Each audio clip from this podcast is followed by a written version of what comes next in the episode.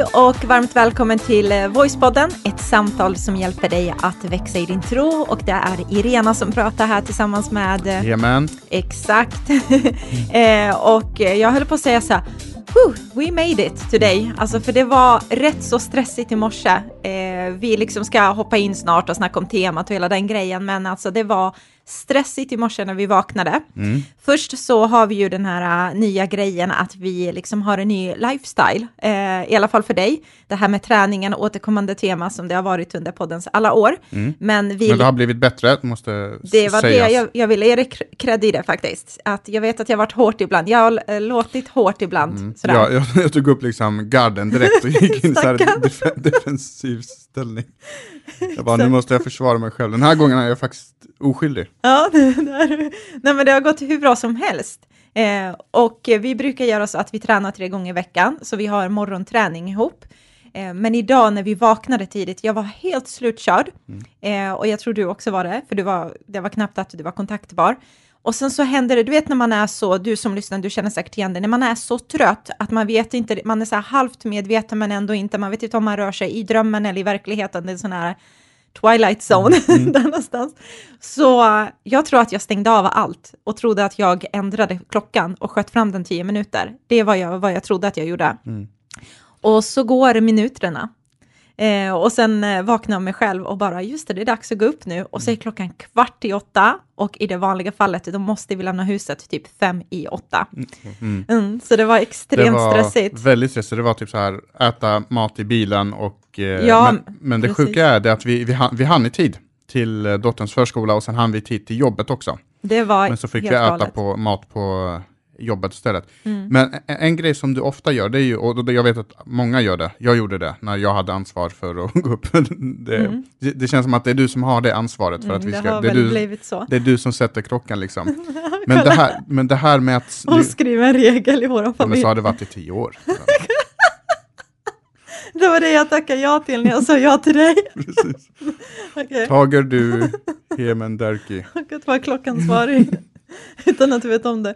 Ja, i alla fall, vad tänkte du? Nej men det här med att snosa, och nu pratar jag liksom så här äh, som en bänksittare. Jag liksom Ja, sitter på precis. bänken och kommenterar hur folk gör. Men alltså det, hjälp, alltså det hjälper ju inte att sova 10 minuter till. Nej. Eller 15 minuter till. Så egentligen är det bara typ att när klockan ringer, då, då ska man gå upp. Mm. Eh, annars kan man lika bra ställa den typ så här en, en timme tidigare och Mm. bara snosa, men då skadar man bara sig själv, för då kan man lika bra sova den timmen Mm. istället. Jag förstår. Och vakna när det är dags. Precis, alltså jag biter mig i tungan nu för att inte säga någonting. Alltså jag har så många ar- argument tillbaka till eh, varför kliver inte du upp då när du väl ska gå upp? Ja, det kan man fr- fråga sig, men det har vi redan betat av, det är ju inte mitt ansvar.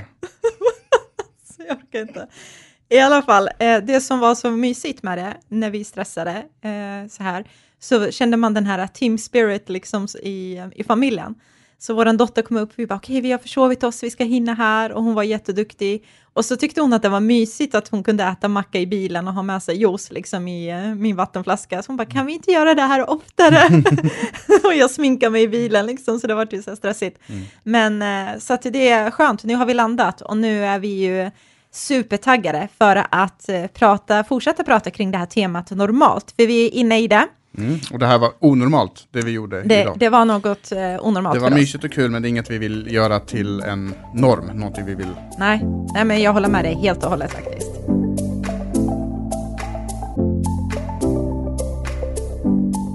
Men eh, det, vi är inne som sagt i normalt och idag så ska vi prata om att leva ett generöst liv.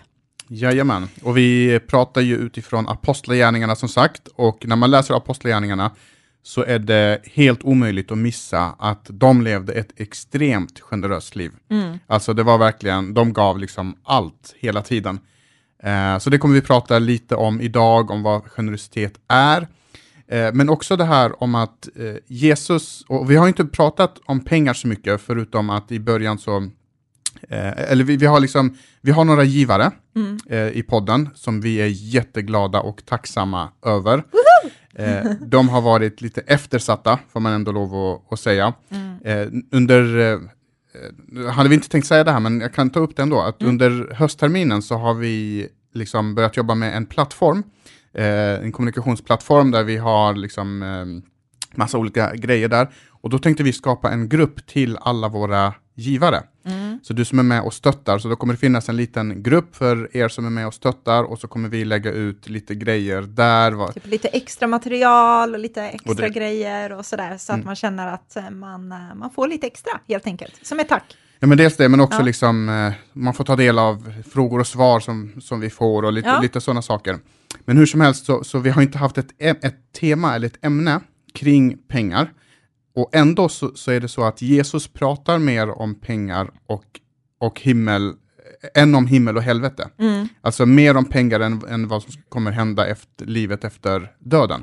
Han pratar mycket om sex också. Mm. Eh, det är liksom de två sakerna som han pratar väldigt mycket om. Mm.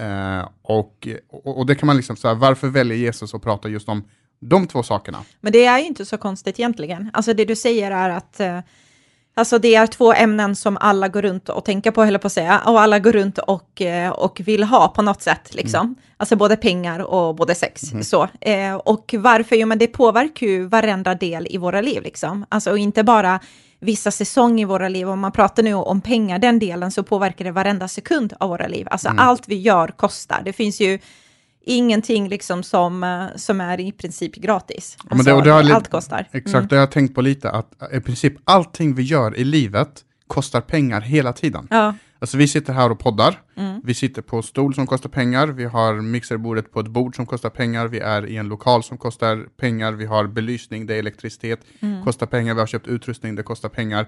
Eh, men också den som lyssnar på det här har troligen en mobiltelefon eller en dator eller Mm. någon, någonting annat som man lyssnar på. Det kostar pengar, det är ett abonnemang knutet till det. Man tog sig till jobbet, det, det kostar, kostar liksom pengar. bensin, om man promenerar till jobbet, man tänker men det är gratis. Nej men du köpte ett par skor för att ta dig till jobbet. Så det kostar också pengar, busskort, även om man cyklar till jobbet, antingen så har man eh, köpt en cykel eller fått en cykel och då har den personen köpt cykeln eller så har man en stulen cykel, det ska man ja, inte ja. ha. Ja, nej, Men- det ska man inte ha. Men då har den personen som fick sin cykel stulen köpt cykeln någonstans ifrån. Ja, så ja, allting helt- liksom, Och sen kan man ju eh, liksom argumentera med att vissa saker kostar mer och andra mindre. Det är ju Mm. ett faktum och sant, liksom. men eh, i slutändan så kostar ju allt någonting. Mm. Och, så, och det känns ju helt självklart då att Jesus vill lära oss någonting om om, om något som genomsyrar våra liv så otroligt mycket. Liksom. Eh, nu har du och jag varit med i kyrkan väldigt länge. Vi har varit troende sen, eh, ja, jag sen jag var 15, liksom. nu är jag 35, åren går. Det är galet. Och du också, sen du var 18 och du är 37 nu. Liksom. Eh, så åren går och så man har ju hört alla möjliga undervisningar om ekonomi, vad Jesus säger och om du blir välsignad och inte välsignad. Så det kan också ibland vara i vissa kretsar lite känsligt eh, när man pratar om just pengar. Så, Åh, ska du komma nu? Jag visste det, jag gillar er, men nu kom det där ändå. Eller liksom så här. Och hur, hur ska man prata om det här på, på ett sätt som, eh, som är bibliskt? Liksom? och, det, och det har ju vi funderat på. Eh, och vi har ju va- varit med och startat en kyrka här där vi bor i Norrköping. Snart kommer vi starta på en ny plats, men det kommer vi återkomma med. Så taggad. Eh, men, och, och det här är ju egentligen första gången vi står i spetsen. Vi har hållit på nu i tre, tre och ett halvt år, ett och ett halvt om man stryker bort eh, pandemin.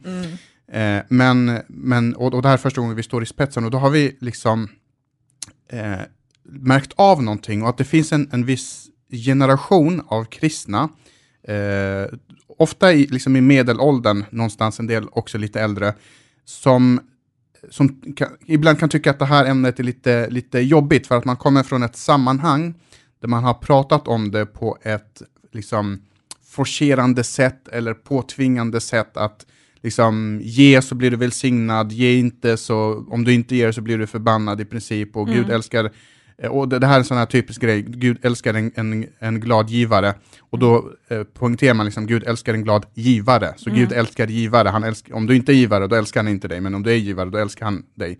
Medan jag tror att det handlar om att Gud älskar en glad givare. Så om du väl ska ge, då vill Gud att du ska göra det med glädje. Ja. Men han älskar dig oavsett, det kommer vi ta upp. Liksom. Så det har vi funderat på, liksom, vad, liksom, hur pratar man om, om det här? Eh, och då har vi ju bett över det här och liksom funderat och egentligen, jag fick till mig två svar, två, liksom så här ska ni prata om det. Och, och det ena är att helt enkelt, jag, jag upplevde att Gud talade till oss, ehm, att bara berätta vad han har sagt i sitt ord. Alltså så här står det om pengar. Eh, och inte tolka in och tolka ut och hålla på, utan bara så här står det och sen läsa det rakt av, kommentera det lite grann. Och för det andra, bara göra det rent sakligt.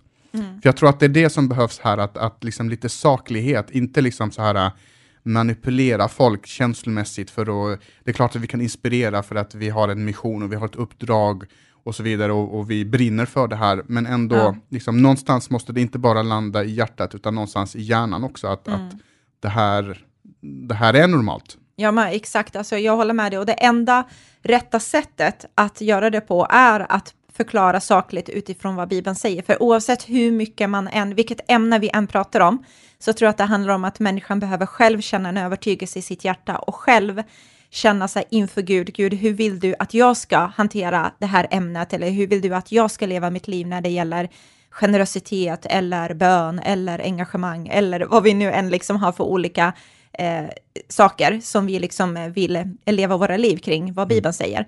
Eh, och målet med hela det här temat är ju att se hur ett normalt kristet liv kan se ut. Eh, och vad Bibeln liksom inspirerar oss till och leder oss till och målar upp en bild av hur det faktiskt ser ut, inte bara i ord, utan också i handlingar, hur det liksom visar sig. Mm. Och vi kommer ju läsa mycket i Apostlagärningarna, för det är det som eh, vi har liksom som grund, Apostlagärningarna. Mm. eh, men också i ett brev från, eh, i första Timoteusbrevet, mm. som vi säkert också kommer kika på. Liksom. Precis, så vi kommer använda de två för att täcka det här. Eh, sen ska vi också lägga till att eh, titeln på det här, jag vet inte ens om vi nämnde det, jag tror inte det, men titeln på det här avsnittet som du redan har sett i och för sig är att, att leva ett generöst liv. Mm. Eh, men generositet, det handlar ju inte bara om pengar. För det Nej. tror man, liksom, så fort man pratar om generositet så pratar man, man om pengar. Men när man tittar i Apostlagärningarna och läser de här kapitlerna så märker man att de, var, de här kristna, de var inte bara generösa med sina pengar. Och du och jag behöver inte, eller kan inte bara vara generösa med våra pengar, utan vi kan vara generösa med vår tid. Hur mycket tid ger vi till människor, till vår mm. familj och så vidare. Med vår energi, kommer vi liksom till eh, vår familj eller vänner och människor runt omkring och är alltid utslitna och trötta, har ingen mer energi att ge eh, vårt engagemang liksom när vi möter folk i samtal, eller sitter jag och samtalar med någon och så egentligen tittar jag bort för att jag vill prata med någon annan för det är mer spännande mm. där borta. Med uppmuntran, eh, det här har jag tänkt mycket på, liksom, eh, att, att ibland så tänker vi någonting positivt om någon. Mm. Typ, men det där var riktigt bra, men så säger vi inte det. Mm. Eh, och, och liksom istället så skulle man kunna vara jättegenerös med, med uppmuntran och bara slänga ur sig uppmuntran hela tiden. Mm. Eh, ett sånt exempel är Typ du vet det här med att komma för sent till, till samlingar.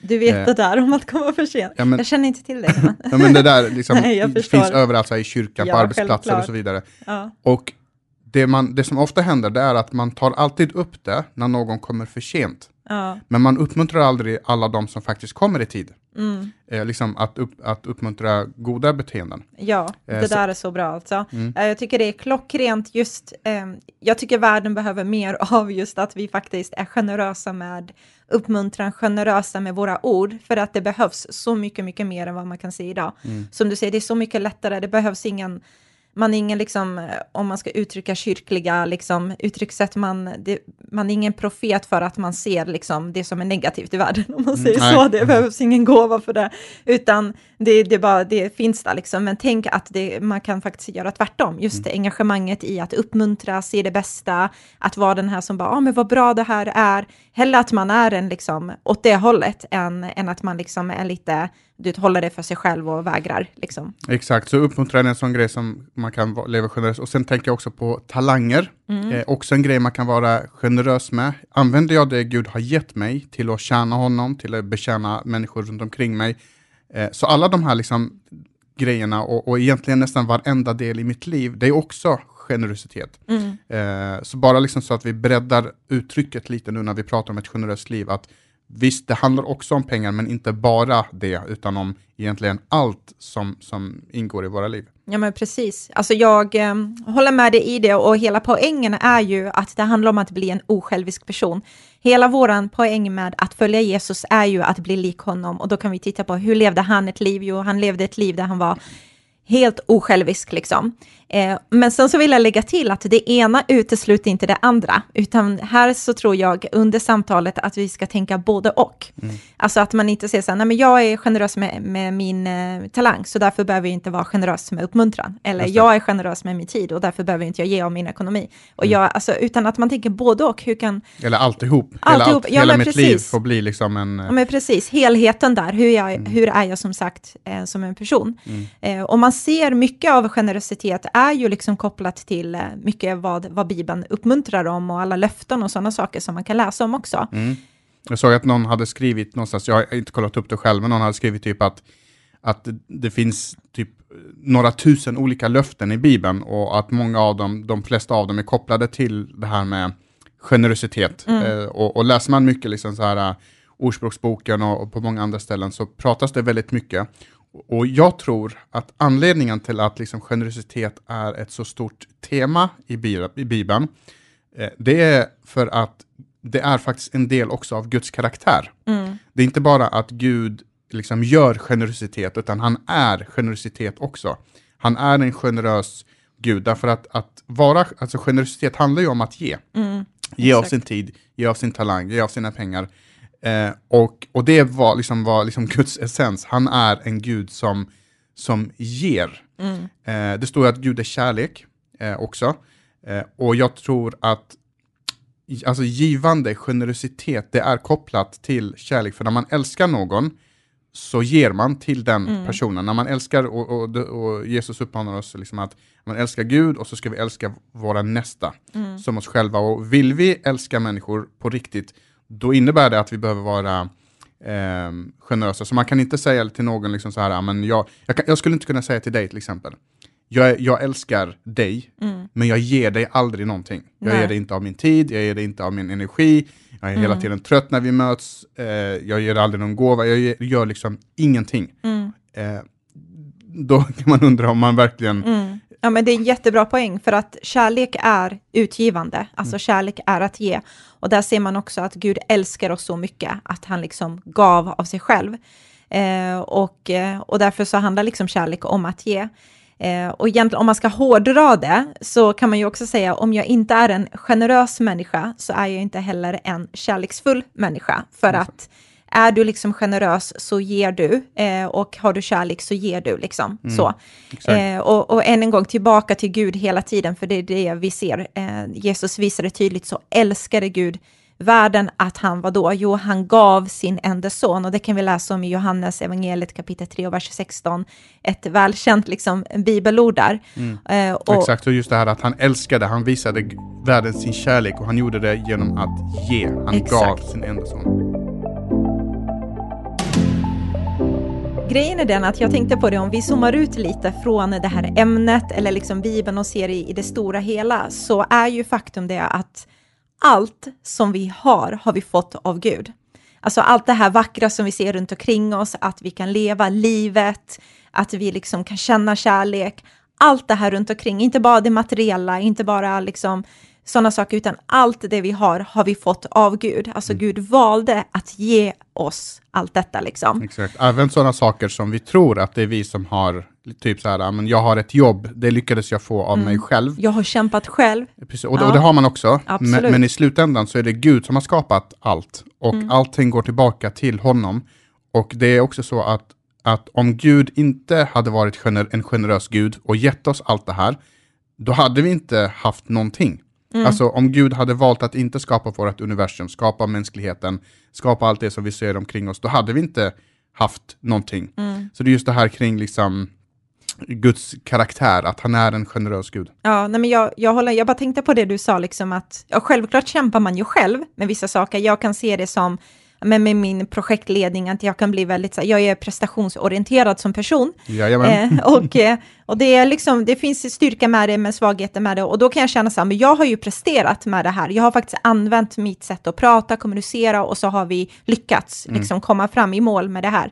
Men även om jag känner så här, åh vad grym jag är, så känner jag ändå i slutändan, om vi ska liksom dissekera allt tillbaka till Gud, så har han gett mig förmågan att kunna kommunicera, eller han har gett mig talangen, eller han har gett mig hjärnkapaciteten till att kunna få, liksom känna av i rummet. Alltså fattar du? Alla Exakt. de här grejerna går tillbaka till han. För det kunde ju ha varit så att du inte var en sån person. Mm. Att du var liksom en helt annan typ av, av person. Så, Mm. att, så det är precis som du säger, liksom, allting som vi har, alla förutsättningar att, att, att liksom vara världens snabbaste man eller kvinna, de förutsättningarna fick man ju av Gud, därför att Gud skapade den på, på det sättet. Mm. Och sen har man jobbat hårt och så, men fortfarande när vi dissekerar som sagt kommer Mm. allt tillbaka till han. Så, Exakt. Ja. Och det finns en jättebra eh, berättelse som, som jag hörde, eh, och jag älskar den här berättelsen, eh, som förklarar det här på ett väldigt bra och mänskligt sätt.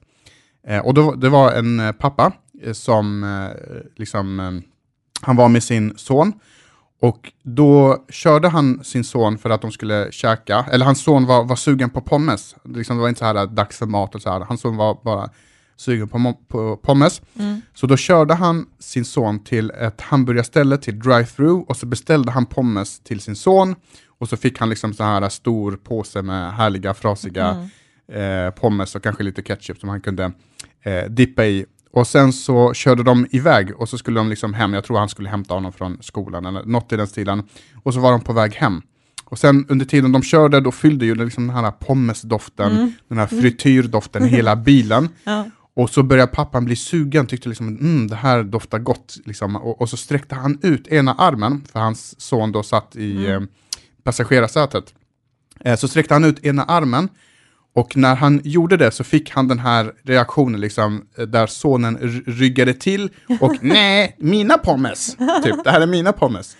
Eh, och så i den här berättelsen så, så, så säger då den här pappan att när det hände så slog honom direkt tre tankar eh, på en enda gång. Och den ena tanken var att fast det var ju pappans, det var ju jag som gav honom pommesen. Mm. Det var ju, det. Han fick dem ju eh, av mig och sonen hade glömt bort just liksom källan till pommesen, att pappan är källan till, till de här pommesen som, eh, som han hade fått. Och det var pappan som hade kört honom dit. Det var liksom hans idé att, att det här skulle hända och pappan var egentligen den enda anledningen till att sonen kunde sitta där med sina pommes. Så det var det enda, eller det, det, eh, eh, det första. Eh, och det andra han tänkte det var att jag kan ta pommesen if- ifrån honom om jag vill. för att jag har ju makt att göra det, för att det var jag som gav honom dem. Och då kan jag ta bort pommesen om jag skulle vilja. Det skulle till exempel kunna vara, nej men vi ska inte äta fler pommes innan middag, eller nu har du ätit för mycket, och så skulle han kunna ta tillbaka pommesen om han hade velat. Och sen det tredje som han tänkte var, det var att egentligen så behövde han inte sonens pommes. Han behövde inte ha, ha dem, för att om han verkligen, verkligen ville ha pommes, så kunde han gå dit igen och bara köpa egna pommes. Eh, för han, hade, liksom, han har ju pengar att- att köpa, så han behövde ju inte pommesarna.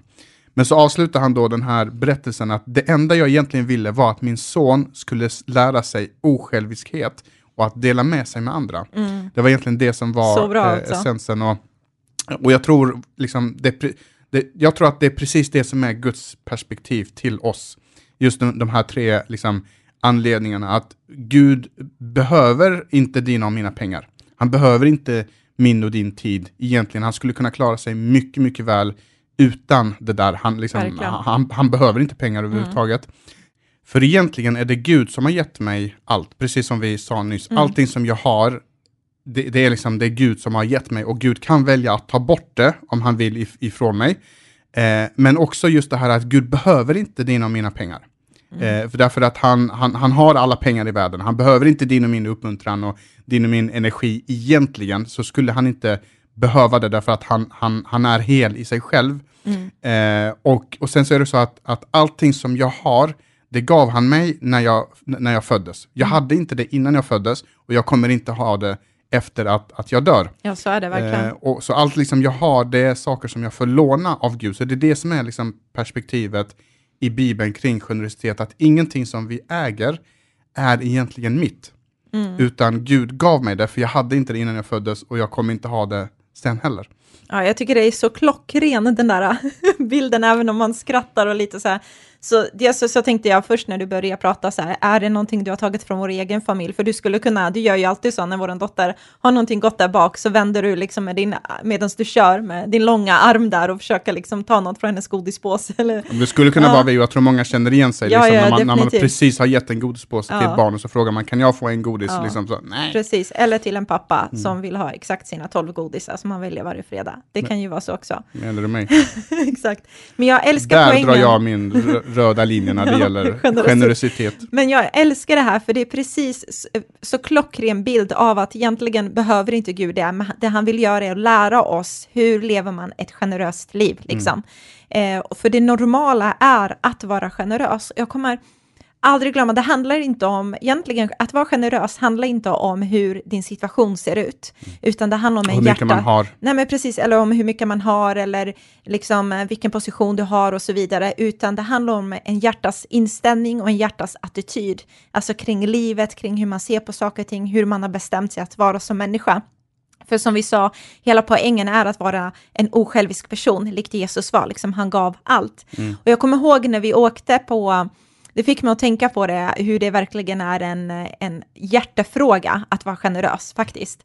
Eh, när vi åkte till eh, ett u-land, Bangladesh, vi skulle åka på någon missionsresa och då var det att man skulle vara med på några så här kampanjer, det betyder att man har kvällsmöten på kvällarna och sen så bjuder man in hela liksom, samhället, byn och allt det som finns där och så predikar man om vem Jesus är och sen så finns det lokala pastorer där som hjälper folk vidare. Och eh, då kommer jag ihåg en kväll det var, eh, det var liksom en inbjudan där och så var det en, en du får hjälpa mig att komma ihåg den här eh, händelsen, men så var det en ung flicka som var där framme, längst fram kommer jag ihåg att hon stod i publiken. Och sen Men det var när, när du hade, du, det var ju du som predikade Mm. den kvällen och när du gjorde en frälsningsinbjudan, typ, men om du vill ta emot Jesus just nu, omvända dig och så vidare, så, ska du, eh, så kan man kliva fram nu, så ska vi be för dig.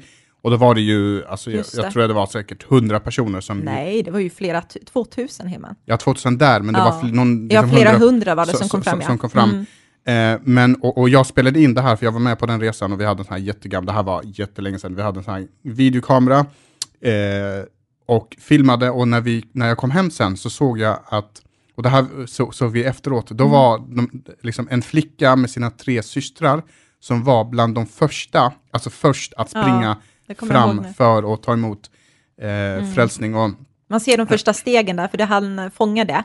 Precis, och sen efter eh, det här kvällsmötet då, så stannade de kvar och dröjde kvar. Vi skulle plocka ner och börja fixa och dona. Mm. Eh, och då stannade de kvar så frågade de, skulle ni vilja komma till och besöka oss till vår familj? Eh, dagen därpå. Eh, Mm. Ja, vi tog och- bilder tillsammans med dem och pratade och de var så glada och lyriska liksom, så här, över vad de fick vara med om den kvällen. Precis, och sen dagen efter då så, skulle vi, eh, så blev vi guidade då till deras hem, vi skulle besöka dem. Eh, och, ehm, och, och så kommer vi och så möter vi hennes familj eller släkt, för det var liksom en jättemycket folk. Ja.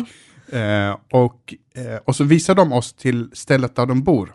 Och då är det, jag överdriver inte, alltså det var en hydda. Ja, men det var det på riktigt och jag kommer aldrig glömma hur stolta och glada de var över att visa hur de bodde, hur de hade, alltså deras kor och här fanns det vatten och här fanns det någon träd och liksom alla dessa grejer. Det var inget att de skämdes, att de kände så här, men jag har inte tillräckligt, ursäkta att det inte är spacklat på väggen, du vet.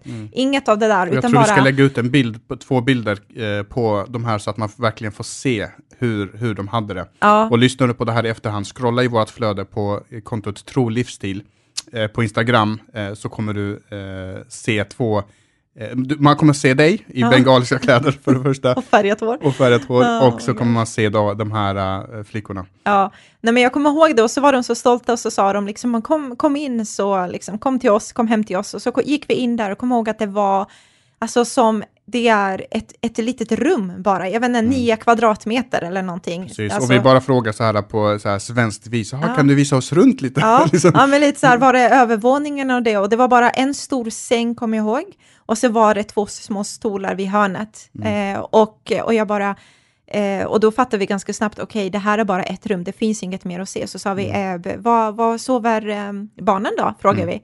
Eh, och så sa de liksom glatt och självklart, så här, nej men alla sover här i sängen tillsammans. Så hela familjen, mm. det är liksom tre små flickor, mamma och pappa eh, sover i en säng som var typ 160 mm. eller någonting max liksom bred. Mm. Eh, och det var så de levde där och så kommer jag aldrig glömma den här stunden när de var, de sa, ja men vi är så glada över vad Gud har gjort, eller liksom de var så tacksamma över vad Gud gjorde i deras hjärtan.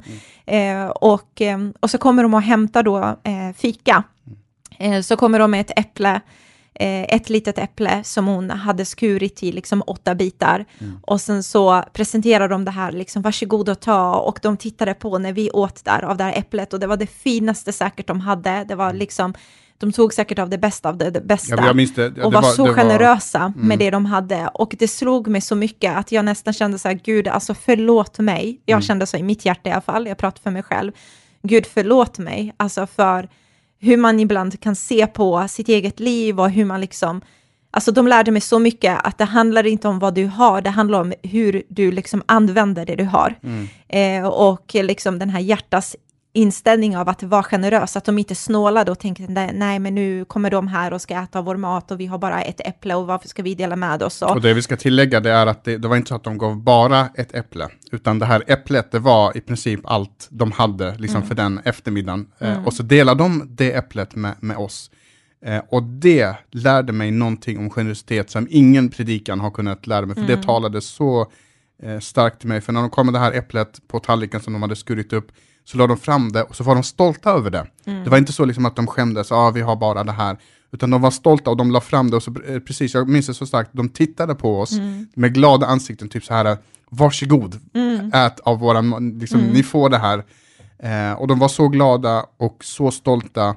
Och för mig så talar det om att för Gud så handlar det inte om hur mycket eller lite du ger. Mm. Eh, det, och det är den här klassiska berättelsen i med änkan. Nya testamentet om, eh, om, som Jesus ger om änkan som kom dit och gav det här lilla, några ören bara. I, mm. Och så sa hon att, och Jesus säger att hon gav mer än alla andra. Mm. Därför att hon gav av sin brist. Hon gav liksom allt hon hade medan alla andra bara gav av sitt överflöd. Mm. Och det är precis det som är generositet. Det är inte hur mycket jag ger, om jag ger mycket eller jag, jag ger lite, utan liksom villigheten att men jag delar med mig av det jag har. Mm. Ja, men det slutar inte där, eh, utan det som hände efteråt när vi hade fått den här, den här äppelklyftan liksom, och så åt vi av det, så kom vi ut där och så kommer resten av de här familjemedlemmarna, liksom, så det var ju jättemycket folk. Eh, och så kommer flickan fram till mig och hon var lite, tror jag, av en ledartyp. Jag tror hon till och med, hon var inte, hon var yngst, mm. eller mellan, mellersta barnet så hade hon en guldring, eh, jag vet inte om det var, jag tror inte det var äkta guld, men eh, hon hade det liksom på, på fingret där. Eh, det finns med på bilden också. Hon tyckte om den så mycket, liksom, sådär, och hon ville ge den till mig. Och först var det så här, nej men jag kan inte ta. Eh, och så var det så här, men varför ska jag bedöma att jag inte kan ta, eller liksom så, förstå, det var mycket tankar. Mm. Så hon var generös och bara, här, jag vill att du ska ta den, jag vill att du ska ha den, och som ett minne av mig. Mm. Så det var, alltså jag blev så berörd av det. Mm. Eh, och det visade mig, precis som du säger, det där är liksom något som har brännmärkt våra hjärtan. Och också liksom, eh, därifrån så tog vi också ett beslut att Gud, oavsett hur våra omständigheter ser ut, oavsett hur mycket eller lite vi har, så har vi bestämt oss om att leva ett utgivande liv där vi är generösa med vår tid, engagemang, ekonomi, fika, whatever, like, you name it, eh, där vi är eh, här i Sverige.